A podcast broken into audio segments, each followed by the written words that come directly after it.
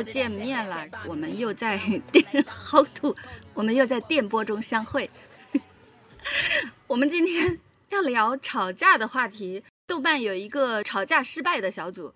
这个小组的名字叫“吵架又没发挥好”，有三十六万人。我经常去看看别人的吵架成功案例，有的时候还会做笔记。今天我也会分享一些我在知识的海洋里遨游的时候学习的吵架技巧。同时呢，我也想邀请大家来分享自己的技巧。我给那些吵得非常厉害的人起了一个名字——吵架娘娘。我给那些。有只言片语的妙语的拥有者叫做吵架能手，还有一些我们今天占大部分的这些吵架弱鸡，今天只是来团建的，来哭诉的，来抱头痛哭的。没错，经常听到有人这样说啊，每次都事后想起来该怎么说。我觉得事后想起来也很好，就你这一次到事后，下一次不就是事前了吗？对吧？因为下一次还没有发生啊，好期待，好。嗯，我看到刷屏里面有很多的人说我是来学习的，哎呀，这都是来团建的，弱鸡团建。有人想要来讲自己的故事吗？哇，高贵的疯子，欢迎你，阿春哈，大家好。嗯，没想到今天我是第一个，所以我有点紧张，我现在有点脑子有点短路哈。你还能有我紧张吗？今天这个话题我特别期待，是因为我在三十七岁之前就是一个吵架弱鸡，我当了三十七年的弱鸡，然后在第三十七年，我突然就好像开窍了。二零二零年那一波大家一起被封闭结束以后，我出来连吵三架，二零年的春季开始吵，一直吵到二零二一年。这个一年的跨度感觉就很像历史书上说什么三大战役呀，就奠定了什么基础啊，有那种感觉。我我有一种好像那一年别人是疫情，然后你是像张无忌掉下山崖一样修得神功回来了。啊，真的，我觉得疫情开始以后，我的人生走上了巅峰，很奇怪啊。赚的钱也多了，然后吵的架也会赢，反正很奇怪。第一场架它很像热身架，嗯，我吵的技巧特别的烂，嗯，我原来是体制内的一个老师，我一直在学校里都处于那种很好说话、很好被欺负的，然后大家都可以随意嘲笑你的那种人，嗯。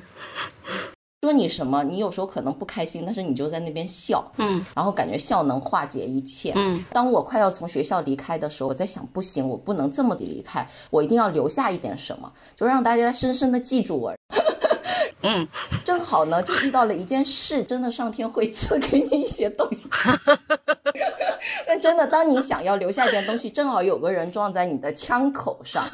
这是一个很简单的事情，是什么呢？你参与了一个项目，呃，其中一个人小组长一样，他抹去了你所做的事情，然后放大了自己的事情。那以往我都会觉得啊，这是一件小事啊，因为又没有奖金，也没有工资，嗯。就是一个名号，我以前会觉得很无聊，但是在那一就是被你的顶头上司抢了你的荣誉。他不是我的顶头上司，他只能算小组长，一个一起做事的人。嗯嗯。但是他是提交资料的人。嗯，对。然后我还私下跟他说：“你把我的东西忘了。”他说了一句答非所问的话，我就觉得这句话很有名堂。他说。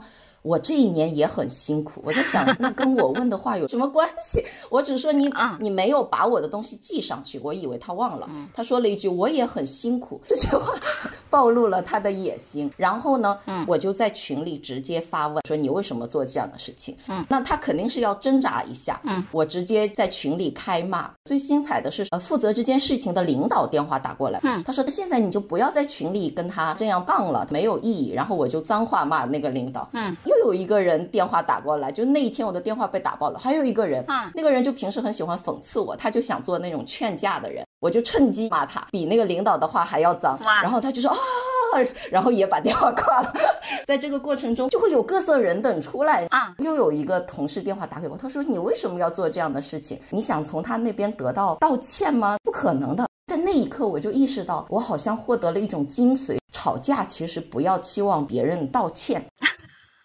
哦，啊，上价值了啊！对对笔记。因为我觉得那样会吵不赢，因为你要别人道歉，你必须站在道德的制高点，而且你得说服他。对对对对对，嗯，那一刻我就悟了，我好像从来没想过他要向我道歉啊，而且我完全不跟你讲道德，我就说我要我的利益啊，其他的我不管。就是这不是吵架，你就是提要求。对对对对，我以脏话伴随着提要求。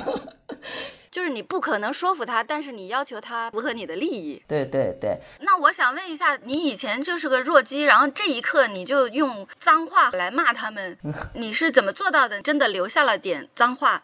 我做到的就是我不想做一个好人了。我猜是不是因为你要离职了？你在这个地方做好人也没有用了，没有意义了。对对对。啊，我要解放一下。是的，是的，是的，是的。所以离职辞职是个机会。对对对，我如果继续待下去，我可能会继续做弱鸡。啊，呃，这里有个小结尾，他后来还写了一篇几千字的长文去解释为什么他没有做错。嗯，第一站就属于这种没有什么技巧的就骂脏话，第二站属于逐渐的把自己的技能精深的一站。就是跟装修的包工头吵架，嗯，这个包工头他有一米八吧，很高大很壮的那种男性，他吵架超级厉害。嗯，有一次就正好在我这边做工，他喷漆把别人的车喷到了，他首先叫我去跟车主说少赔点钱，嗯，我就委曲求全的跟车主说。车主把我骂跑了，灰溜溜的跑了，我就跟师傅说，我实在做不了。嗯，他很厉害，这是他干的，他叫你去摆平这个事情。对，他的意思是说，因为他给我做工，嗯，反正先把你推出去嘛。对对对，因为我觉得这件事情我们也真的很理亏。后来我就很惊讶的发现，这个师傅在院子里大骂那个车主，吓得那个车主就不敢问他要钱。这么一个师傅，到了年底的时候，他就说你把我的工钱结一下。我就给他打了三分之二的工钱过去。他说你要把全部打给我。我说诶，师傅，你的工还没做完，为什么要我全部的钱打给你？就说不行，你一定要打给我，因为我这边工人要钱。我说工人要钱你自己垫呀，我这边工不是还没做好吗？他说不行，反正就一定要给他钱。开始我也是真的很弱鸡，我就会到处问别人怎么办。给我的回答就是不要理他，假装没这样的事情，或者用话搪塞他。我发现这个不奏效。而且这是一场持久战，你要一直每天的去回应他的话，找各种借口，我觉得特别讨厌。嗯，后来有一天我在想，那我就靠自己喽，那我就发信息给那个师傅，我是这么说的：我说师傅，首先这件事情我不想把钱付给你，是你真的没有把工做好。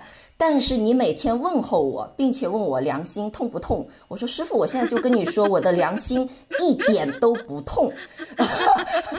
当时还在想，你如果继续每天问候我，他都叫我大姐，你良心不痛吗？你克扣工人工资。然后我就想做一个表情包给他，自己的手放在胸口，说 我良心一点都不痛。我说我良心一点都不痛。还有师傅，你如果每天喜欢问候我，没有关系，我们每天就打电话好不好？反正现在过年了嘛，你回家去，咱们呢就开个视频，喝着小酒，互相问候，良心痛不痛？呃，然后呢，大年初一我们也互相问候，行不行？我现在反正也没啥事儿，每天就跟你良心痛不痛的问候，可不可以呀？因为我发信息，所以他没回应嘛，反正我就把自己的话发过去。然后呢，我说师傅，地球是圆的，现在地球都叫地球村了，我们兜兜转转。还会再见面的，江湖其实就这么小。你如果觉得，哎呀，你这里的工好小，把你得罪了，我也不怕啊。我最怕得罪工人，但是我就不怕得罪业主，我不怕。我说那没有关系啊，咱们过几年可能就又遇到了，对不对？那个时候江湖见面，咱们再好好说话，可不可以啊？啊，我不想给钱，我也什么都没有，我也没办法，我只剩下这一番话。嗯。这一番话就很具有我的特点，因为我觉得首先不能跟这个师傅骂脏话，跟学校的人可以骂，因为他们没有见识过这么粗鲁的女人，这么粗鲁的女人 他们会被惊吓到。但是这个师傅本身自己脏话连篇，他觉得你这个小 case，啊，所以首先我要想一想这个人的特点，要用什么话去跟他说，那不能骂脏话，啊，对，那就只能采用我自己最拿手的一种方法，就是冷嘲热讽，话里夹棒。威而不怒，这就是我的一个特点嘛。就这种哈，我当时不知道我能达到什么效果，但是我觉得我只剩下这些了。你现在如果把我的命拿走，我也给你，我也没办法了。没想到啊，后来是不是师傅发信息给我？是师傅通过设计师，因为这个师傅是设计师找的。设计师说：“你刚刚和师傅说了什么？”他吓死了。他说。不用了，不用了，工钱不用给了。他说没有关系，什么时候给就给我。而且他说明年春天过来，他免费给你做一个柜子。然后呢？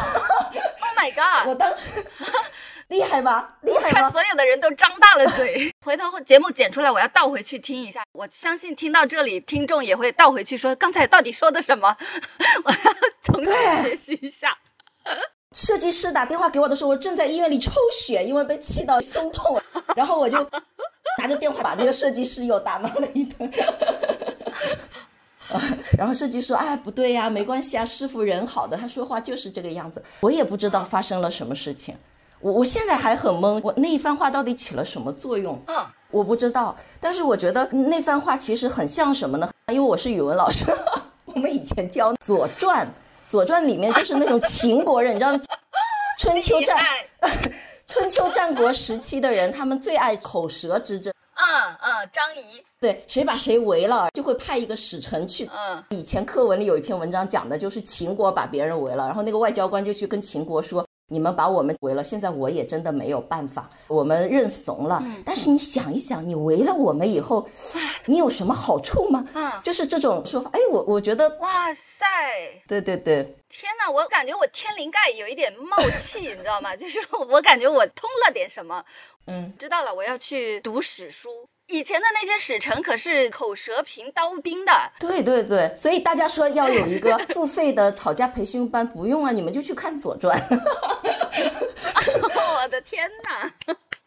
然后不想看古文的，就看连续剧《大秦帝国之纵横》。嗯，不得了，不得了。我现在如果总结的话，我是站在师傅的角度去跟他说。你如果再这样继续下去，会有什么坏处？我会每天跟你聊，因为做生意的人最怕触眉头了嘛。我大年三十、大年初一跟你问候，良心痛不痛？其实对他来讲，这是一件挺可怕的事情，对不对？啊，而且他天天问你，有可能他觉得这个事情是要在意的。嗯，他肯定觉得他有用，他才会拿来你身上嘛。哦，哎，我现在领悟了，真的，他觉得天天问候别人能刺激到别人，那我也反过来天天问候他，是吧？嗯，所以你说你要天天互相问候了，他就觉得有点。承受不了。当然了，这只是一个猜测，这一切都是谜。对我也不知道发生什么，就 很奇怪。这是第二章，然后我就觉得，哎。原来我用自己的方法是很好的，而且我发现我有一种天然的把别人戳到的能力。嗯，怪不得我小时候一说话，我妈就很生气，就说你这个人就会捡别人最不爱听的话。嗯，一开始我觉得这是我的一个弱项吗？我我说话不好听，后来发现这是我的一个强项。嗯，我最能戳别人肺管说话。啊，哎呀，你说这个太有道理了。我想起一件事情，有一个女孩说，我现在看那些文章，老说讨好型人格，讨好型人格，我就是讨好型人格，就是很会讨好别人，我很适合做服务业啊，我可以做的很好，这可以是一个天赋啊。你这个人说话就是难听，你就是一下子就把人家肺管子戳爆。对对对对对，我只要一说话，有时候大家都安静，你知道吗？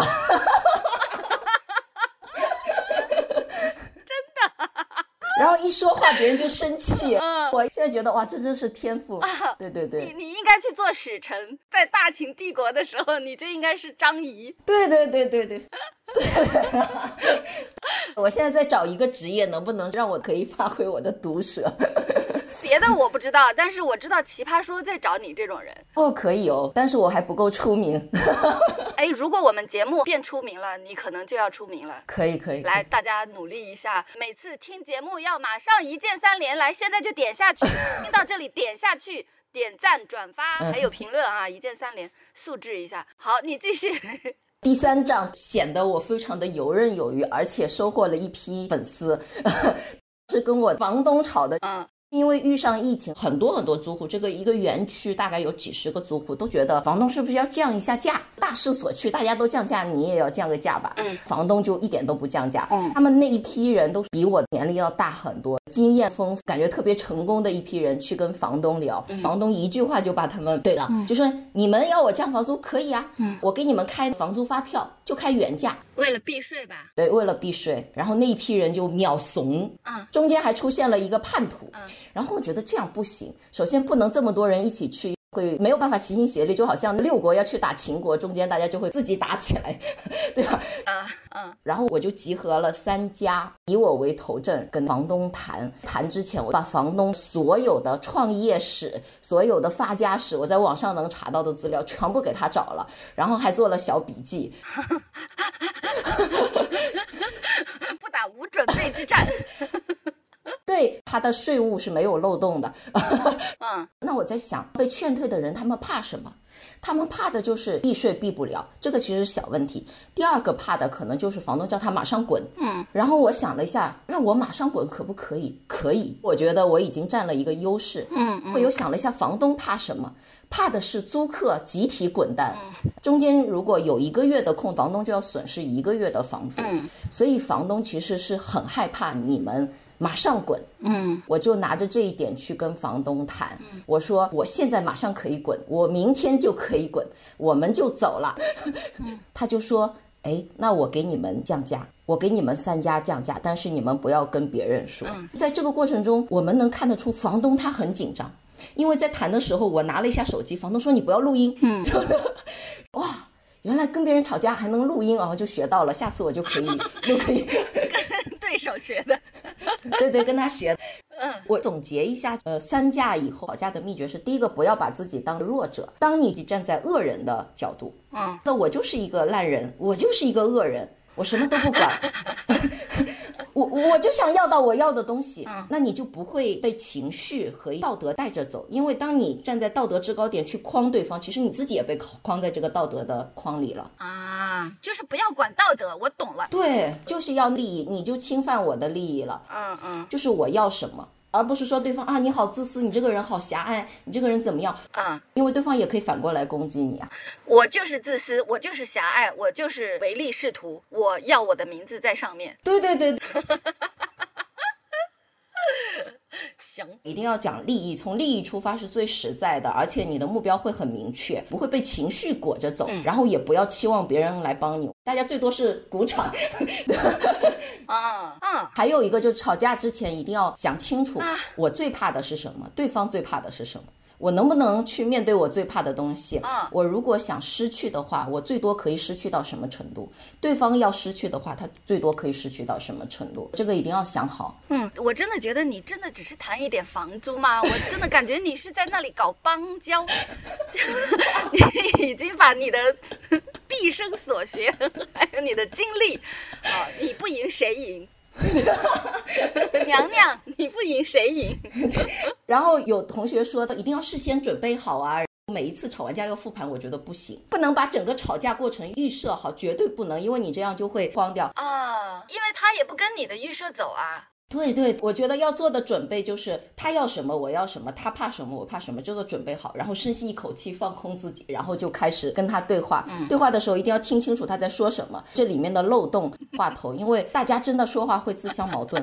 我看到评论区有说，好好多人在刷这个消息，求开专场高姐。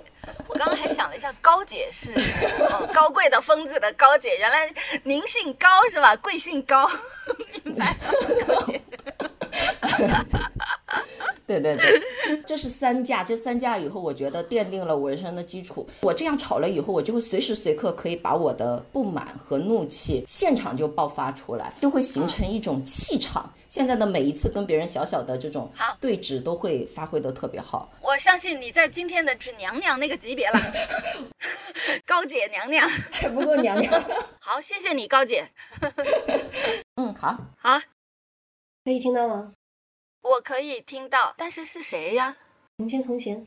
哦，好，请讲。张生老师好，谢谢高姐赐教，真的学到了很多。我总是从道德层面上过不去，所以放不下身子来跟别人吵架。所以你是来哭诉的？对，我是来哭诉的，可以吗？好，说出你的惨事。就是最近几天发生的。我们办公室主任有一个特别好的下属，他俩关系很好。那天我在我隔壁屋听到同事跟办公室主任说，说有个什么什么活儿不行，就让我去干。嗯。但是那个活儿其实不是我分内的活儿。嗯。但是因为是领导发话嘛，我也没好意思说什么，然后我就去干了，跑了很多地方，然后把这个事儿干完。然后我就很生气嘛，因为我跟那个同事平时关系也挺好的，我就觉得他不应该这样对我。嗯。当天就对他有点冷落。他可能也发觉，中午吃饭的时候就问我为什么这样，我是哪里惹你生气了吗？嗯，哦，我当时一听啊，我就不行了。你不行了，是你就落泪了，还是你就发火了？我我就心软了。哦，你看，果然是有两个方向的，你就不行了，软了。因为我觉得他有这个后果，但是没有那个动机，他没有觉得他做的是错的，这个就很难判断到底是不是应该跟他吵这个架。然后我就说，其实没什么，你要是不知道的话，就和你没有关系。然后就开始生闷气了。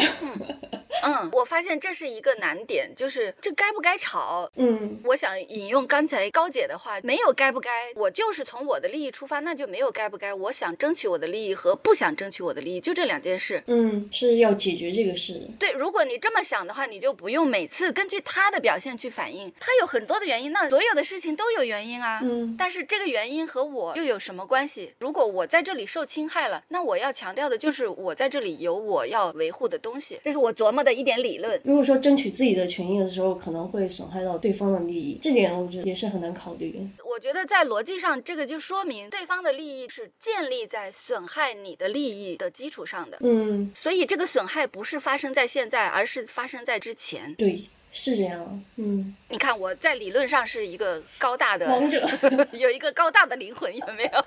但是，但是我想说一下，什么叫弱鸡哈？我给大家说一点我的弱鸡的事情。我以前开店嘛，第一年我的一个客人，其实他不是客人，他什么都没有买，他只是来到我的店里，我好端端的在店里，这一场横祸就被他带来。他到我的店里，他说：“你这个店很可爱啊！”环顾四周，看到了我墙上的一张画，我画的。他看了一会儿，说：“你这个画好好哦，可不可以送我？”我我，张春老师会怎么想？那个时候的我就是一个连理论都没有建立起来的弱鸡，嗯是说不要，我也很喜欢。你看，我就开始解释我为什么不送他，然后他说：“可是你可以再画呀。”然后我又无话可说了。我说：“可是我，可是我不不不，可是我已经画了呀。”我好像是这么说的。他就说：“但是我真的非常喜欢。”我说：“我也很喜欢啊，他都挂在这儿了。”他说：“你看，我把它拿回家，我把它挂在我家的墙上，我就可以经常看到它，多好呀。”但是我硬是说不出来，我不想给你。今天我能想清楚这件事情，就是我就是不想。但是我那个时候我用了一万个理由来解释为什么不能给他。嗯，你们能想象吗？他在我店里跟我要了四个小时，我几乎不能照顾其他的事情了。我现在说起来我还有点发抖，你知道吗？就是这是一场噩梦，因为不能总是会被反驳的。对对，我一直被他否定。后来我让了一步，我说那这样吧。这个画是装在一个框里，那这个画送你，你把这个框买去吧，因为这个框跟它是搭配的。他说不用，我家有框。那个筐我打算卖十五块钱，买来就是十五块钱。然后，然后他说不，我家有筐。然后我就给他了。你们能相信吗？这个事情的结局就是我给他了，不是因为我喜欢他，我愿意送他。而是因为我太弱了，我受不了了，我太痛苦了，我无法承受他在这里继续待下去了。我只想让他消失在我的眼前，然后，然后我给他了，他就拿走了。他一走，我就躲到厕所里去哭了。就是我觉得我太没用了，这个事情我觉得至今还在创伤我哎。但是我要说一点屌丝逆袭的故事哈。过了三年的时间吧，大概 有点久。我终于想到了，碰到这样的客人，我该怎么办了？怎么办？说我就是我用了三年的时间来想 这个事情，我要怎么应对？因为总是有这样的人，嗯，大声说我不。呃，no no no，我哪有这个本事啊？还是不行。你真是太高看我了，我。的他们是这样子的，外面的冰淇淋三块钱，为什么你卖五块？我家材料好啊！你看，你跟我以前的段数是一样的，弱鸡啊！对，我以前会解释说我的原料好，我的人工要多少钱，我的店租要多少，我的房租要多少，我的等等等等等等，所以我比外面贵。但是我发现，不管我怎么说，他们根本就不会听。就，但是我后来想到了关于你这个为什么贵的答案。他说：“哎，为什么外面三块，你这儿五块？”我说：“因为今天打折。”原价十块，是是这个意思吗？反正所有的就是听到这句的人都会懵掉，就会傻眼。无论如何，他会闭嘴。嗯，这是第一个。然后还有那种要东西的。嗯，说，哎呀，你这个送我可不可以？我说这里所有的东西都可以送你，只要谈个价格。啊，这是我想了三年以后的终极答案，也不错啊。现在我免费的送给大家，希望大家好好的受教，记一下笔记。这是我 真的，这这是我一生的智慧，我跟你说，都在这儿了。学到，收获满满。不客气，不客气。有人说我说话好听，我有很多的妙语。我想解释一下，我所有的妙语都用尽了我一生的智慧，就是我每一句话可能都想了三五年，没有例外的。一生里的某一刻。嗯嗯，对，那个是我的书名。从这个阶段看到了你的一生。对 对，好，那我的发言就到此为止了，谢谢，谢谢你，拜拜，拜拜。好，下一位，Hello，大家好，嗯，我是小胖，然后我是一个 吵架弱鸡，我今天是来哭诉我的弱鸡的一些经历。嗯，我记得非常印象深刻的一次吵架，就是我跟我的男同事隔着楼梯吵架，一个在楼上，一个在楼下。嗯。我处于弱势，我在楼下，他在楼上，吵了大概十分钟，因为工作的事情。哎，真的很生气，我吵得面红耳赤，把我毕生所学都用出来了，就说你是什么混蛋呀，你你你你你你是不是有病啊？是不是怎么各种的，就是大概是这些话哦。当时气得我不知道该怎么去吵赢这个，因为我毕生好像都没有吵到非常爽的时刻。你有没有努力？你有没有像我一样，一个问题用五年的时间去想答案？你有没有努力？有 有有。有，我现在还是有一点进步的，要继续努力。好，好，我继续努力。我印象深刻的就是我最后气到摔我的钥匙，企图把我的钥匙扔到楼上砸他，最后还是我自己又去把这个钥匙捡回来，就是非常生气，吵得非常难过的，就又没有吵赢，还要自己跑回去拿钥匙。建议大家吵架扔东西不要扔自己的钥匙，扔那种可以不用拿回来的东西。哎，真的哎。我有一个印象哈，就我很小的时候，我爸爸妈妈在打架，他们两个就跟山一样的互相支柱，就两个人都插着手，互相撑住的姿态。然后我有一个很深的印象，我妈扭头跟我说：“你看到了吗？夫妻吵架不要砸家里的东西。”这个画面一直在我的脑海里面。哦，干吵是吧？我可以吵架，可以，这个损失不可以。对，这真的是这个节俭深入骨髓。我现在也一直在思考，一直记着这句话。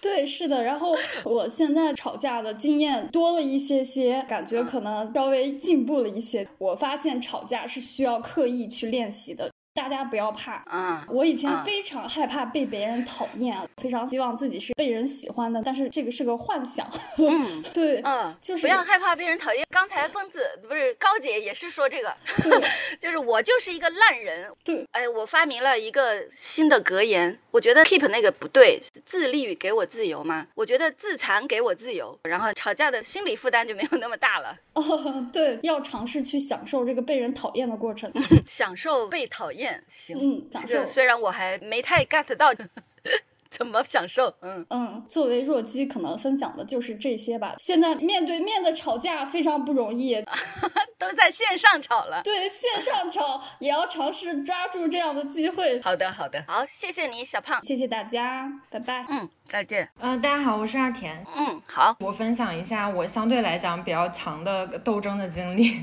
我从小就是一个跟东亚女孩性格完全相反的人，但是这个完全是天生的，我也不知道为什么。一是我的情绪本身特别强烈，二是我是一个完全不害怕冲突的人，而且有冲突来我会很兴奋。就是这个听起来虽然有点变态。我是个白羊座，我不知道有没有白羊座的同学，白羊座会很好胜。我相信这个跟白羊一点关系都没有，因为我也是白羊。就是我会特别特别好胜。比如说跟我吵架了，那肯定我就会特别想赢，就会把战火烧到每一个我能烧的地方。上个月的时候，我去杭州找我朋友玩，去到杭州的那个时间点很晚，大概十一点。我朋友住的地方其实很近的，大概一公里左右。但是我一个姑娘拎着一个行李箱，我就想，那我还是打一个车吧。排队刚好没什么人，我把行李放到后备箱就上了车。我就有点不好意思，我说师傅，我离这儿其实没有多远，大概一公里。这个男生大概三十岁左右，他马上脱口而出了一句：“我操！”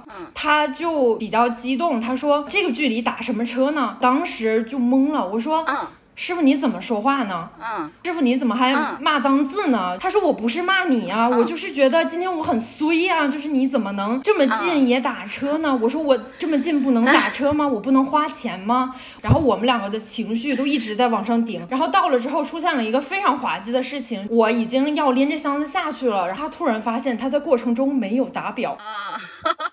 他整个人已经完全丧失理智了，这样就没有办法给我小票，我也没有办法付钱。他就很凶的跟我说：“你到底要不要付钱？”我说：“我可以付钱，你给我道歉，我就付钱。”嗯。我感觉这个人气很大，但是他又很怂。就他说：“那你爱给不给吧，我就走了。”他其实已经发动了，但是他又后悔了，他又停下了。高高姐说，他同学的爸爸也遇到了这个事儿，叔叔的做法是直接掐住司机的脖子，问他走不走。这个可能我在体力上难以做到。因为半夜嘛，街上除了我跟他，几乎没有什么人。我有意识到我有一点危险，这个时候我就在给我朋友打电话，我说我可以给你钱，但是我已经记下了你的车牌号，明天我必定要投诉你。嗯，了，他又说爱给不给，什么又骂了个街，然后他就开车走了。嗯，这就是我最近的一个吵架的经历啊。因为我本身的性格的优势，我觉得我在吵架中最大的一个便利就是我的情绪可以顶得比任何人都强，无论我说的是什么，对方一定会被震撼到。虽然我是一个小姑娘。但是，啊，他会觉得我的天哪，这个小姑娘好不好惹啊？就是无风三尺浪，对，对，就会给对方吓退。嗯。还有一个吵架的方法是我，因为对所有事情都很在意，都很较真儿，所以只要一阴阳怪气，我就会特别生气，逐渐在吵架当中丧失主动权。但是现在我在学习阴阳怪气的能力，就是比如说，哎呀，某些人这么厉害，怎么会怎么怎么样，对方就会气死。你能举一个妙语吗？你的阴阳怪气，我想想，有没有拿得出手的吧？看你吹那么久。完犊子，不是因为就是因为我这个人忘性特别大，所以我有可能当时 记第二天就忘了。你看你这种有天赋的人，就跟我这种天生弱鸡是不一样的。我这种人就是会做笔记的。啊，我的一个朋友给我提供的一个金句，嗯，就是上社交软件老是被恶心到，嗯，有的男的他自称有恋母情节，然后来了聊骚，说我有恋母情节，我能叫你妈妈吗？这其实是一个色情的要求。对，啊，然后很恶心，有点变态，嗯。但是呢，又不好骂，对吧？这个朋友遇到了多次以后，他终于有了一个妙对。他说：“不要叫我妈妈，你可以叫我大姨。”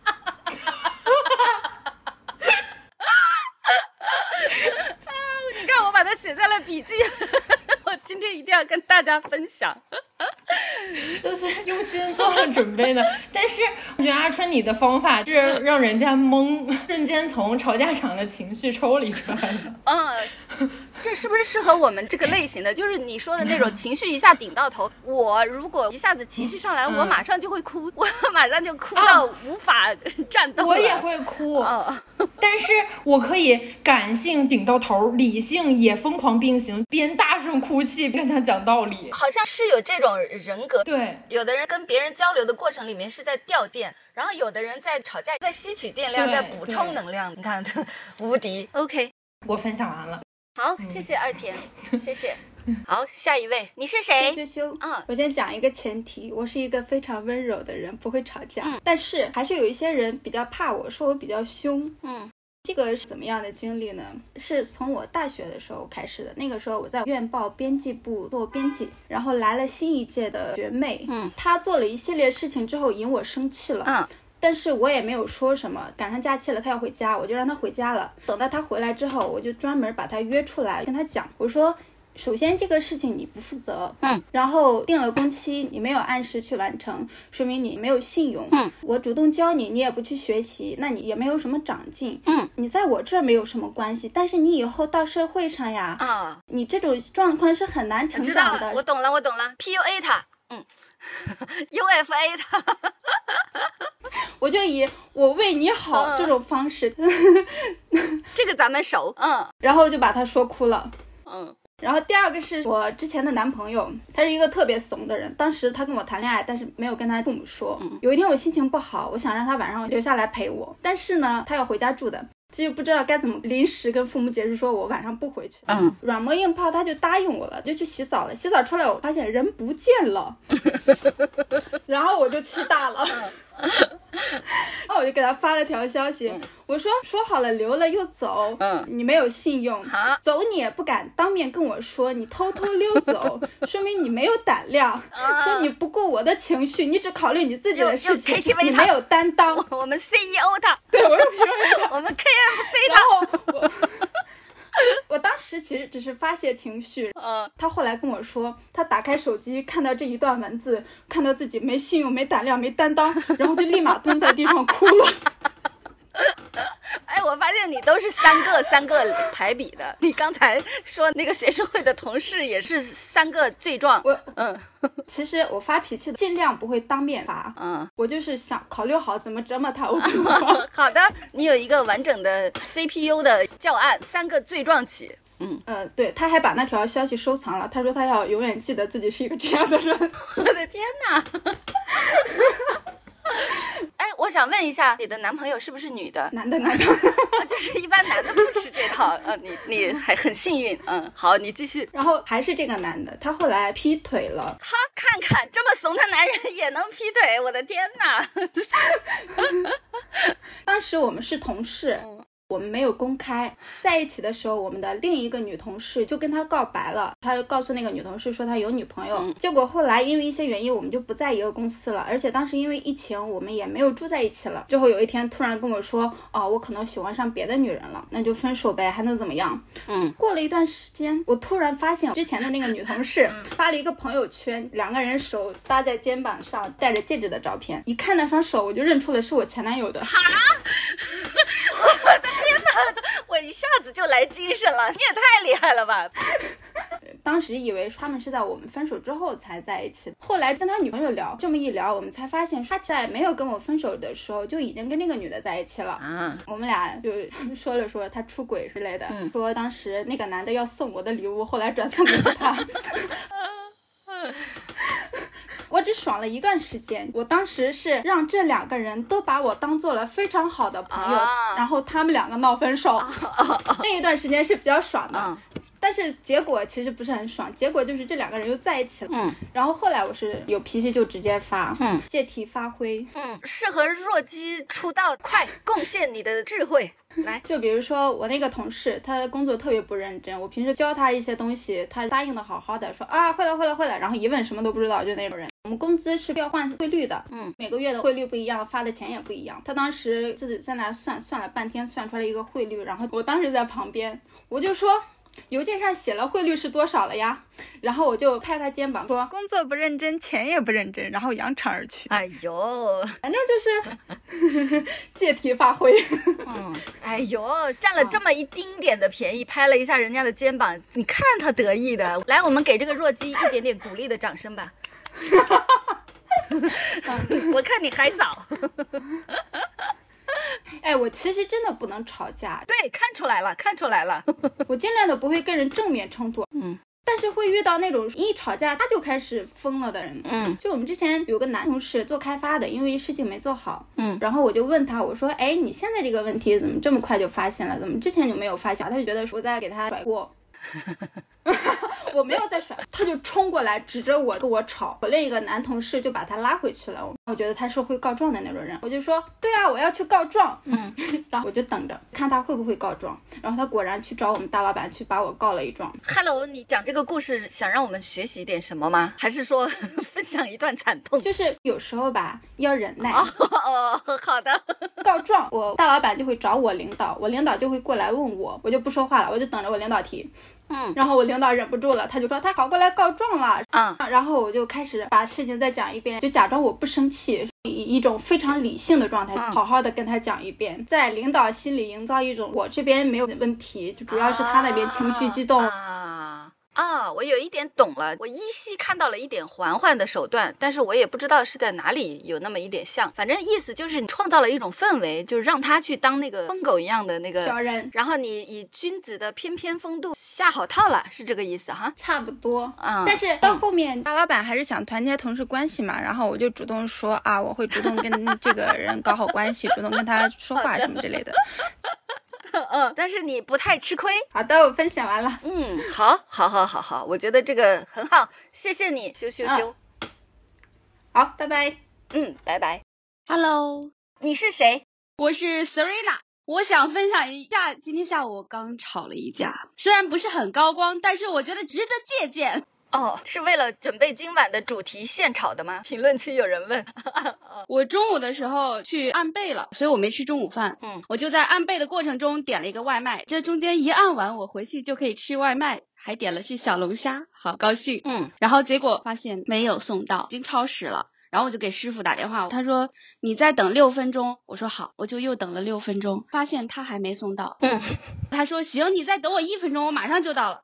我又等了五分钟，他还没给我送过来。之后我就在门口等，我心想快了吧，这应该快了吧。大概等了有二十分钟左右，然后我远远的就看到有一个人过来，同时我的外卖平台上显示他离我有一百米、八十米、六十米。嗯，扯过我的外卖，我就上去了。嗯，然后我就听到他在后面骂了一句，我心想这不行，送晚了你还有理了，你还过来骂我。他欺身上前，他是个男生，又比我高大。我看他往前走，我心想你是欺是觉得我是一个女孩子，所以好欺负是吗？然后我也往前走，我往前走，他就往后退了。啊，但是呢，我到现在都没有给他差评，为什么？因为他知道有一个差评将出现在他的页面上。但是他不知道这个差评什么时候会出现在他的页面上，他以为我立刻 就会点差评，但是没有。我回来吃小龙虾了，我看电视了，我好好的，我就是不给他点差评，明天我也不给他点差评，我要后天再给他点差评。你要差评，早晚会落到你头上，但是不是现在，不是你期待的时候，你就永远等着这个达里克摩斯之剑落下来吧。气死我！行，然后我要讲一下我的年度超骄傲吵架经历。嗯，事情呢是这样的。六月份的一天，我在我常去的一家理发店洗头。嗯，然后洗头发的小妹就跟我说：“哎呀，我们店最近周年庆有一个活动，好优惠哦，一个年卡。然后这个年卡是包含按背呀、面部呀、保湿呀、清洁啊什么的。然后一年是两千九百八。嗯，我心想这个我好像很需要啊，因为我最头疼的事儿就是每天回来卸妆，卸完妆你还得护肤，护完肤之后你出来洗完头发你还得吹头发，我觉得这一系列都让我头疼。嗯。”崩溃！我每天都在到处嚎叫，为什么没有二十四小时的洗发店？嗯，或者二十四小时可以给人卸妆的地方？为什么没有自动卸妆机？科技还是不行。嗯，我觉得商业没有走到这里，是他们还不够贴心。是的，我看这个卡，我真的是很需要。哎，如果是那样，那我每天就可以来洗个脸。嗯嗯，就三千块钱，我每天都可以去洗脸卸妆。我就觉得这个我简直太需要了。嗯，把管这个事儿的那个经理叫过来，我就先交了八百块钱的定金，就过去试了一回，就把尾款付了。嗯，第二天。去的时候，那个美容师看到我挺惊讶，他说：“哎，你今天又来了？其实不能天天做的，你个皮肤需要休息，你最好三四天来一下。”我说：“哦，没事儿，你不用给我按，你就给我卸个妆。”嗯，我其实就是不想自己洗脸。他说：“行。”然后做完就跟预约部的人说明天晚上七点半过来。嗯，他说：“姐，你明天还来啊？”我说：“啊。”不让来了，我说你们经理不是说这个不限次数，可以天天都来吗？今天来了，明天还可以来啊。嗯，第二天我还没去呢，他们美容部就给我发信息了，嗯，说顾小姐，您今天是七点半到是吗？嗯，我说。是啊，然后他说行，我给您安排美容师。我心想这一套不是昨天都已经讲过了吗？心里有点犯嘀咕，然后我就去了。美容师就开始准备那些东西，我就问我说，哎，挺奇怪的哈，你们经理说你什么时候来？他们是有什么事儿要跟我说吗？嗯，他说，哎，其实是你办的那个卡，也不知道哪里出了误会。嗯，他们待会儿可能会来跟你讲。嗯，我心里就知道了。所以他反复的确认你来不来，就是他们那儿人准备好 上人了。对，他得准备好托词要过来跟我说这个话。嗯嗯，我心里有数了，他们人就上来了。嗯，他们来了两个人，一个是给我办卡的经理，还有一个是他的上司。嗯，我躺在那床上，他俩就站在旁边看着我。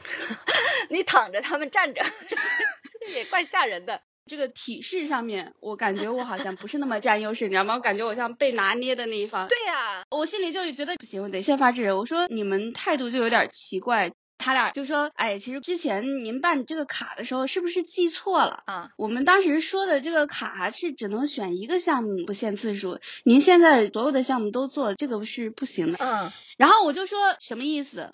我说你现在是说我记忆力出现问题，嗯，你直接说我当时是记错了，然后他说其实真的您是记错了，只能做面部保湿，嗯，他不仅说只能选一个，还限定了，嗯，做面部保湿，因为那个最便宜，我想，嗯，我立刻就拍杆而起，我说我停，然后我就坐起来了，从床上鲤鱼打挺，我就直接就坐起来，我说你这话什么意思？你是说我记错了？你跟我说有面部保湿，有面部清洁，还是小气泡？然后你说有面部拨筋，我都不知道这个词儿，我说都是你们经理告诉我的。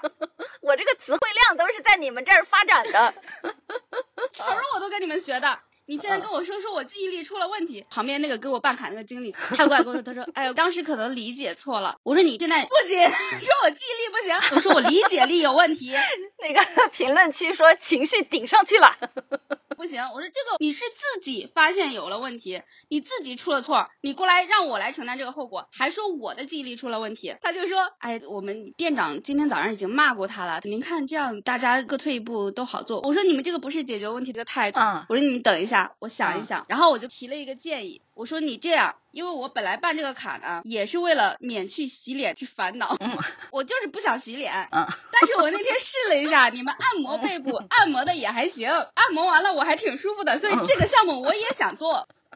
啊。我我不能放弃这个项目。这样，我每天来，你就给我卸个妆，嗯，然后保个湿，做个海藻面膜。那海藻面膜多便宜。嗯。也不用费你们多少事儿，这个又满足我的期待。嗯，我每个周过来按摩一次背。嗯，这样去跟你们店长问一下，这样行不行？嗯，那个经理在那说，这样肯定不行。我说你先下去问问了再说。嗯，然后他就下去了，然后就问那个美容师，我说你们这个店一个月大概月租多少钱？嗯。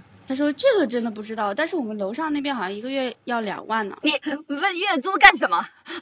怪吓人的。我要考虑一下，把这个店买下来，怎么样去跟他们 battle，他们才能够在接受的范围内把这个事情给解决了。我又不想放弃这个卡啊，询个价。嗯嗯嗯，对我不能接受他们给我的这个次数，我觉得四十八次太少了，完全不行啊，太不行。然后我就问他人工多少，我说你们几个美发师？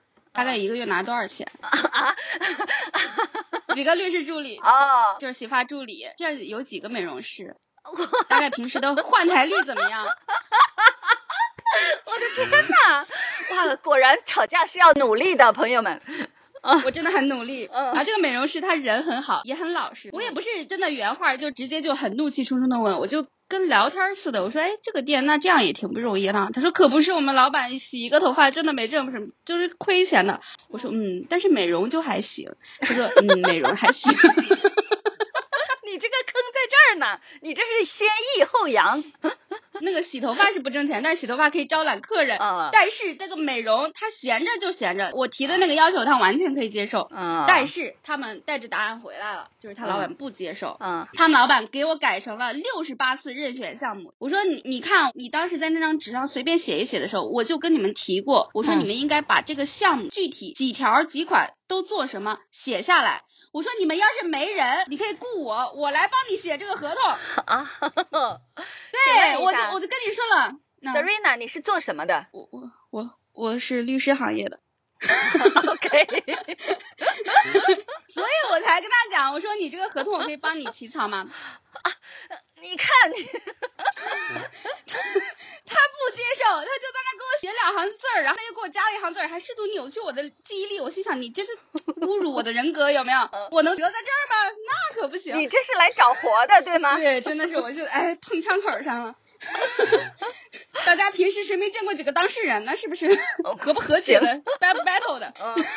我说这样，我就按你这个六十八基础之上呢，你要给我做六十八次的面部保湿。嗯。但是我每两个周都要过来按一次背，再去跟你老板问。嗯。对，然后给我办卡那个纷纷在那儿扮可怜，说经理，不然这个我承担嘛，这样让店长很为难。啊，这是他们的另外一招，扮可怜，道德绑架有没有？有，有，就在道德绑架我。然后我看到那个样子，我就说你别的先别想，毕竟你也没有决策权，是不是？嗯。你先去问，果然还是不行。他给我提到了一百次啊，一百次项目任选。我说我本来期待是三百六十五次，这样嘛，大家都邻里邻居的，再吵下去也就不好看了，是吧？一百二十次项目我任选，你去跟你们老板问。啊。然后这个纷纷这个时候又开始了，他就在旁边说。拍桌子了，说。说经理这样讲来讲去的真的是烦死了。嗯，像这样我这样一直让大家为难，哎呀，都是我的错，不然嗯就按原来店长说的，把我下个月工资扣了吧。哎呦，他看着那个经理说给我听呗，然后那个经理就转头看着我，他说，哎呀，郭小姐这儿也的确是你表达失误，让人家郭小姐。哎呀，他们是团队呀。对，人家当然是团队了，I know。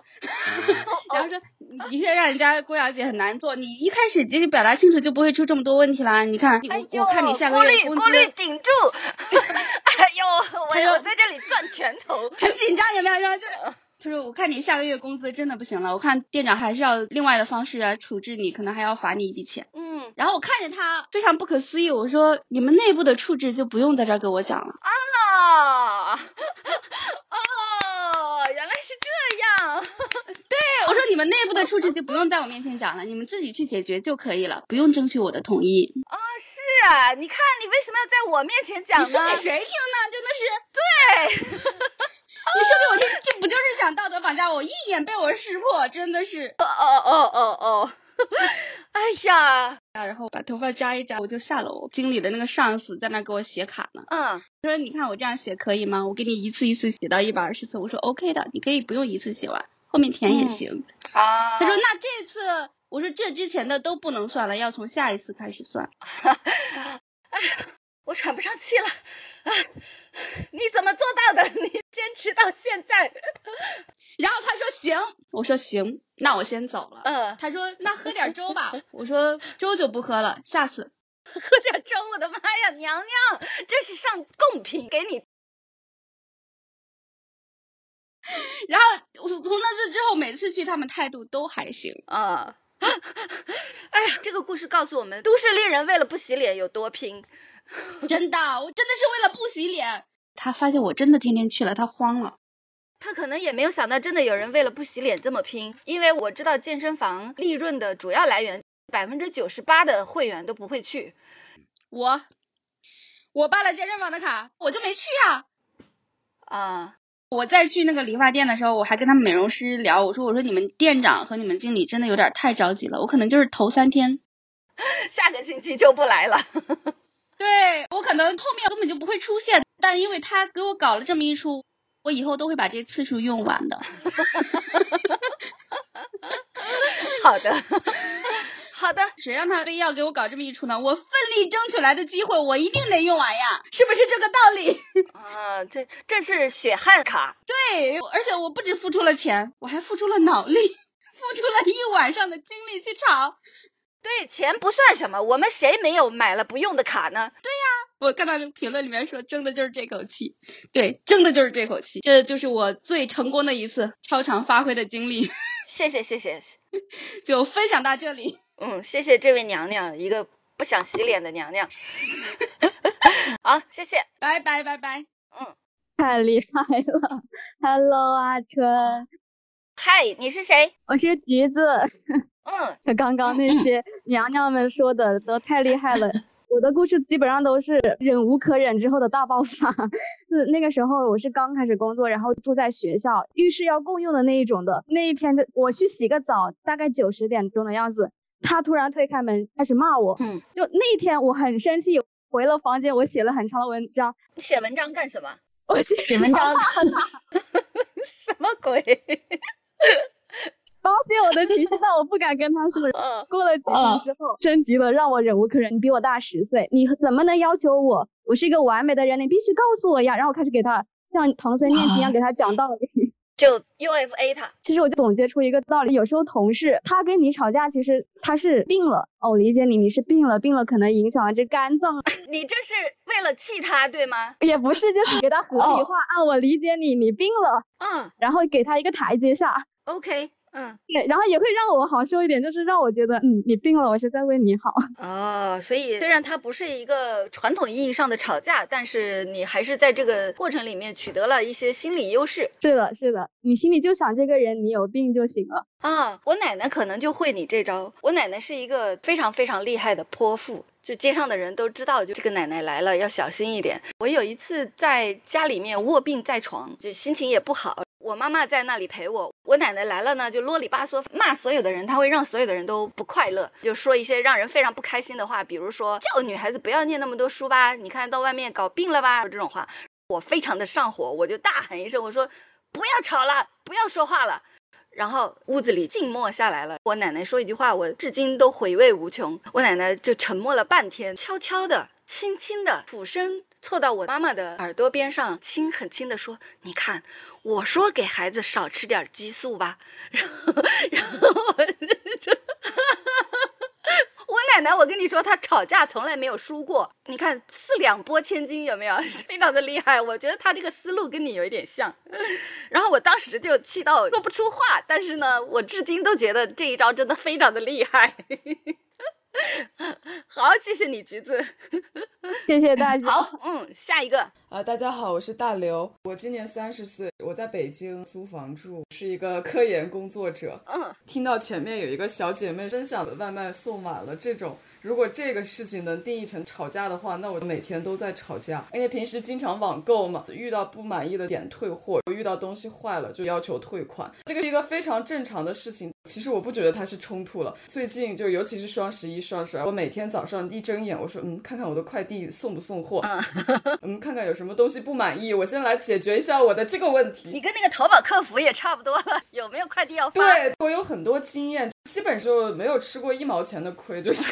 没有花过一毛冤枉钱，你不认为这个叫吵架，对吧？你是觉得这就是普通的？对，这个对我来说不算吵架。嗯嗯嗯。然后想分享给大家一个租房的经历。我是一九年博士毕业就在北京合租嘛，嗯，那个时候也没什么钱，就租了一个三居室，嗯，然后签了一年的合同。我住的是次卧，然后那个客厅它还有一个隔断。二零年九月份快要续签之前，那个租金就要涨，非常的坑人，立马就翻脸不认人。嗯，因为你住了一年之后，你就很想续签嘛，你换房很麻烦，大部分人都会选择去续租，他们反而会涨价。嗯，当时就很气，因为那个时候北京的房租有一点降，我九月份、十月份已经算是。租房淡季了，凭什么要给我涨价？在网上搜中介，好多人留言说什么有多恶心，续签特别的过分。嗯行了，这个事情我要这么搞。嗯，你要哪么搞？我就给幺二三四五打电话，我说我要举报，把我家的地址告诉他。然后两个小时之后呢，我就接到了小区的电话。那个小区住的很破的，平时也没有物业，就是谁都根本联系不到你。但是当我打完这个电话之后，立马就有人给我说，哎，听说您举报了某某某非法隔断。我说是是是，什么时候来拆？啊！他说：“哎，马上就会上门给你落实。”隔壁那个隔断正好没有人住，如果有人住的话，我也会考虑别人的。嗯，我想你既然要涨我的房租，那我就把这个隔断给你拆了。就是你给我涨租，我就给自己扩大房型。对，我就得扩大我的面积。你来涨我一百，我给你变相的搞掉你三千多，对吧？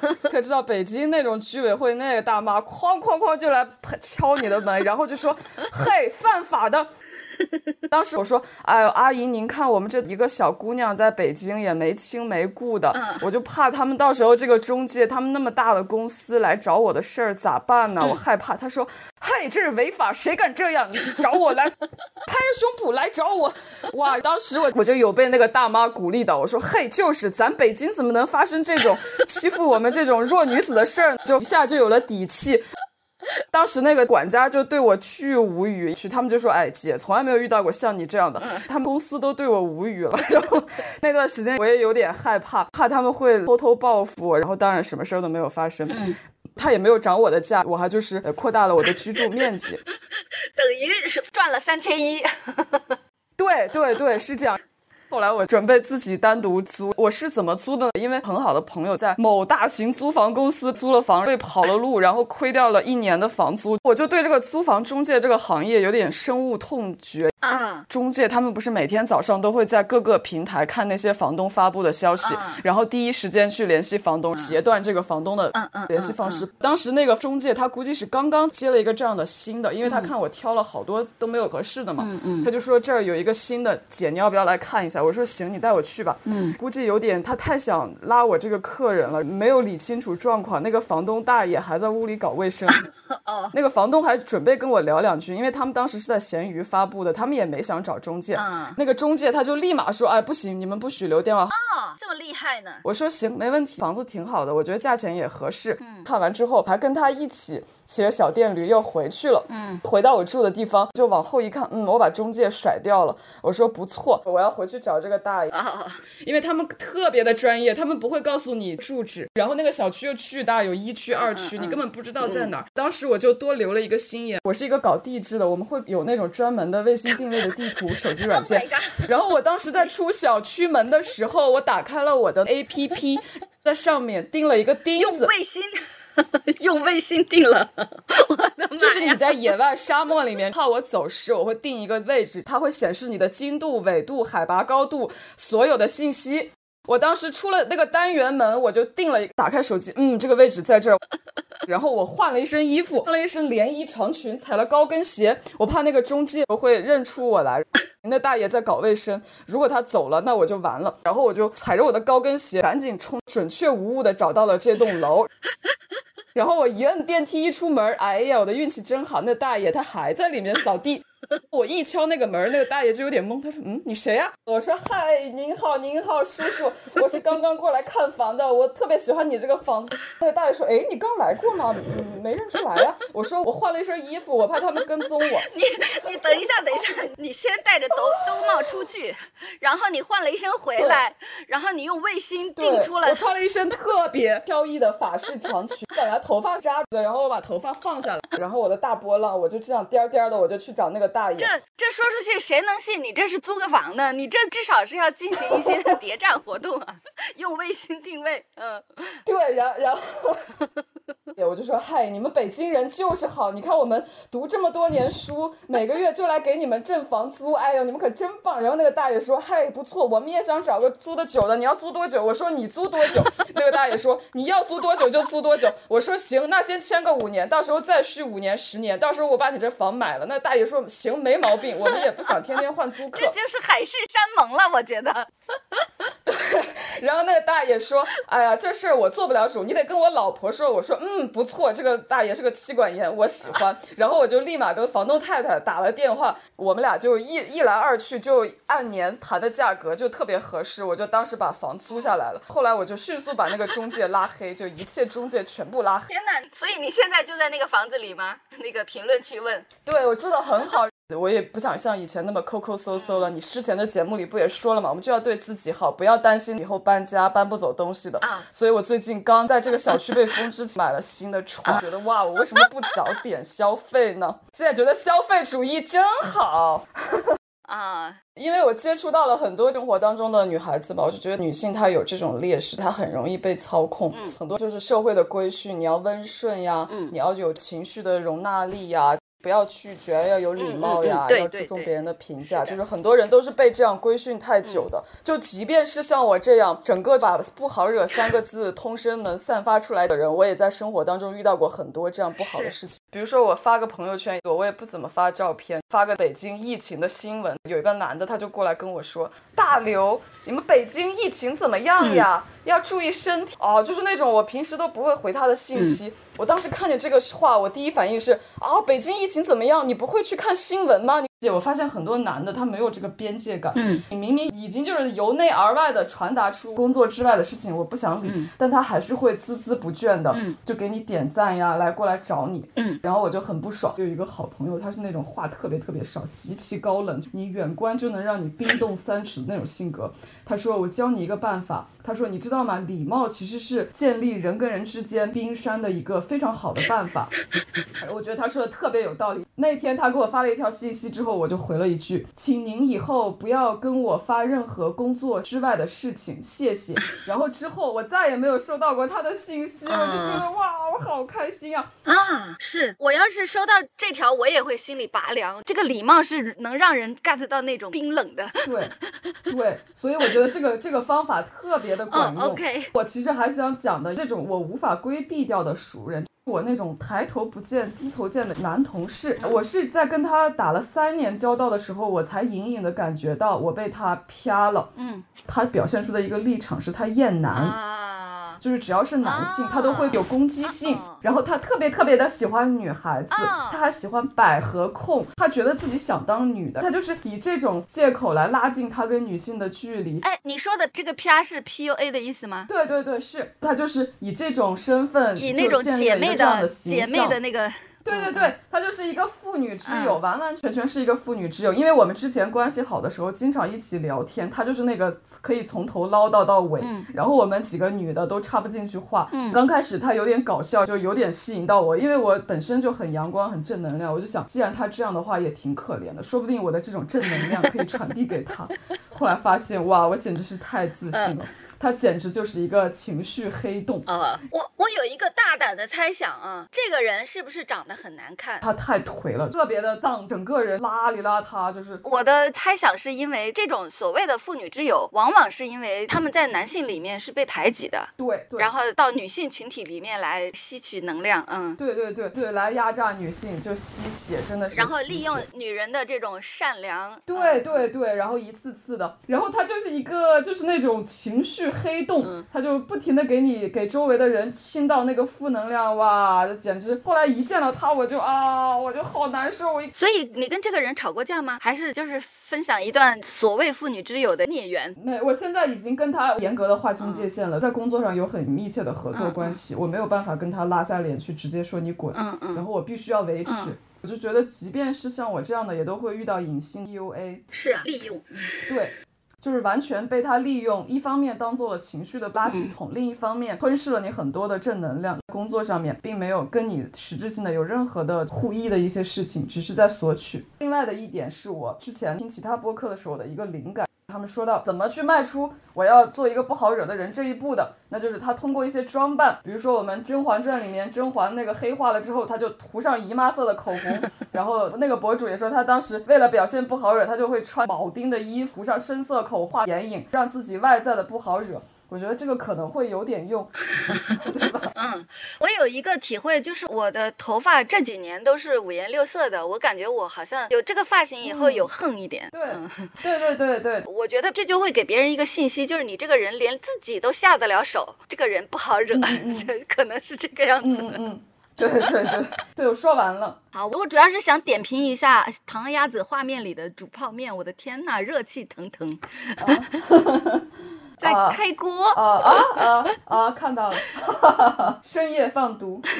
好，谢谢大刘，太牛了。好，谢谢。嗯，我们哎，不知不觉又到了一个超级超时的程度了。我的天呐，我可怎么办？可对对对，分成两期。对啊，我怎么没想到？我这个傻子。再录一期好不好？我们会继续在群里面喊大家来。刚才我看到评论区说今天是娘娘场，明天是弱鸡场。我觉得不见得吧，应该还有别的娘娘也有话要讲。好，这一期先到这里。哇，吵架可以有这么多的话讲，真是太令人快乐了。下期见，拜拜。以为我怕你，但是真的我也并不想说我中文不强又怎样？你爱的歌手还是对我欣赏。却得了奖，写歌给杨梅唱。没，我不是你偶像，我是你偶像的偶像。hands up，让我看到你们双手。Hands up，眼你最好别给搞错。hands up，这是皇后区的皇后，皇后区的皇后，皇后区的皇后。hands up，让我看到你们双手。hands up，眼你最好别给搞错。Hands up，这是皇后区的皇后，皇后区的皇后，回到我的宝座。That's right, you know，别想来跟我斗，或假装跟我熟，没钱就没有空。不只是纯艺人，我是个生意人，回来的目的就是努力，不是混一混。不喜欢睡，习惯培养我的军队，对你利息要花，一定是上第一位。却不是靠我父母给我任何机会，在银行里的钱是自己赚的薪水。想说我什么不懂的，给我闭嘴。从小就独立，从来没有必要听谁，就个性坚强，边饶舌边唱，把整个环球音乐扛在我的肩上。我最不喜欢人家在我面前放屁，除非是事实，连我废话都不相信。也只是 Miss Ko，你最好别给搞错，带来一些好货，回到我的宝座。Hands up，让我看到你的双手。Hands up，眼你最好别给搞错。Hands up，这是皇后区的皇后，皇后区的皇后，皇后区的皇后。Hands up，让我看到你们双手。Hands up，眼你最好别给搞错。Hands up，这是皇后区的皇后，皇后区的皇后，回到我的宝座。